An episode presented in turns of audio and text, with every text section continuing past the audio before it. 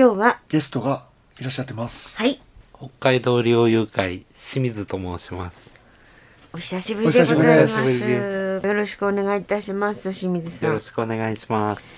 今日はですね、清水さんに来ていただいたのは、2021年度には、実は法律がちょっと改正になるんですよね。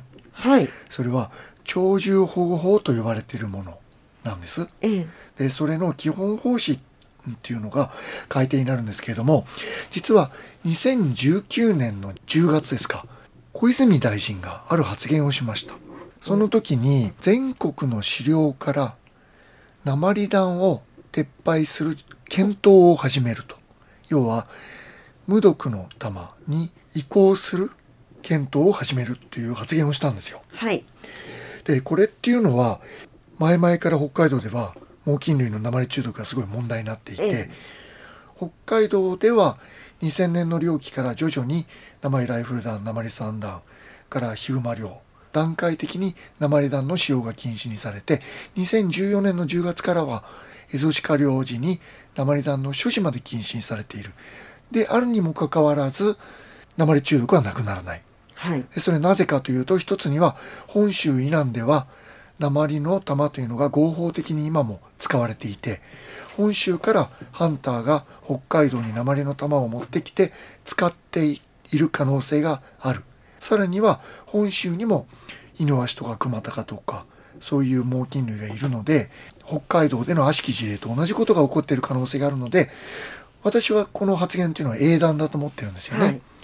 全国の狩猟から鉛弾を撤廃する検討を始める、検討じゃなくても始めるって言って欲しかったんですけどね本当は、はい、このことに関して、まあ、おそらく本州からそんなことをやったら狩猟がやれなくなるからもう大変なことになるぞとかね言われる可能性って要はあの本州のハンターから反発がある可能性は高いと思うんですよ。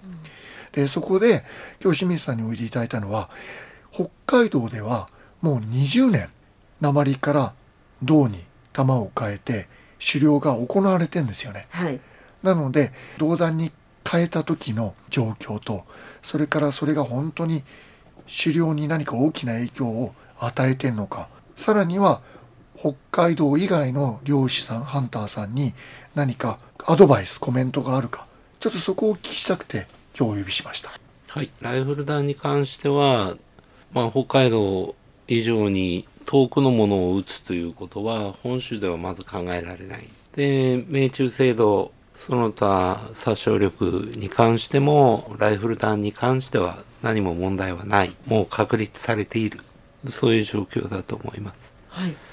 あと、先入観がやはり邪魔をするということが多いと思います。先入観って？まあ見た目から言って銅弾っていうのは比重が軽い。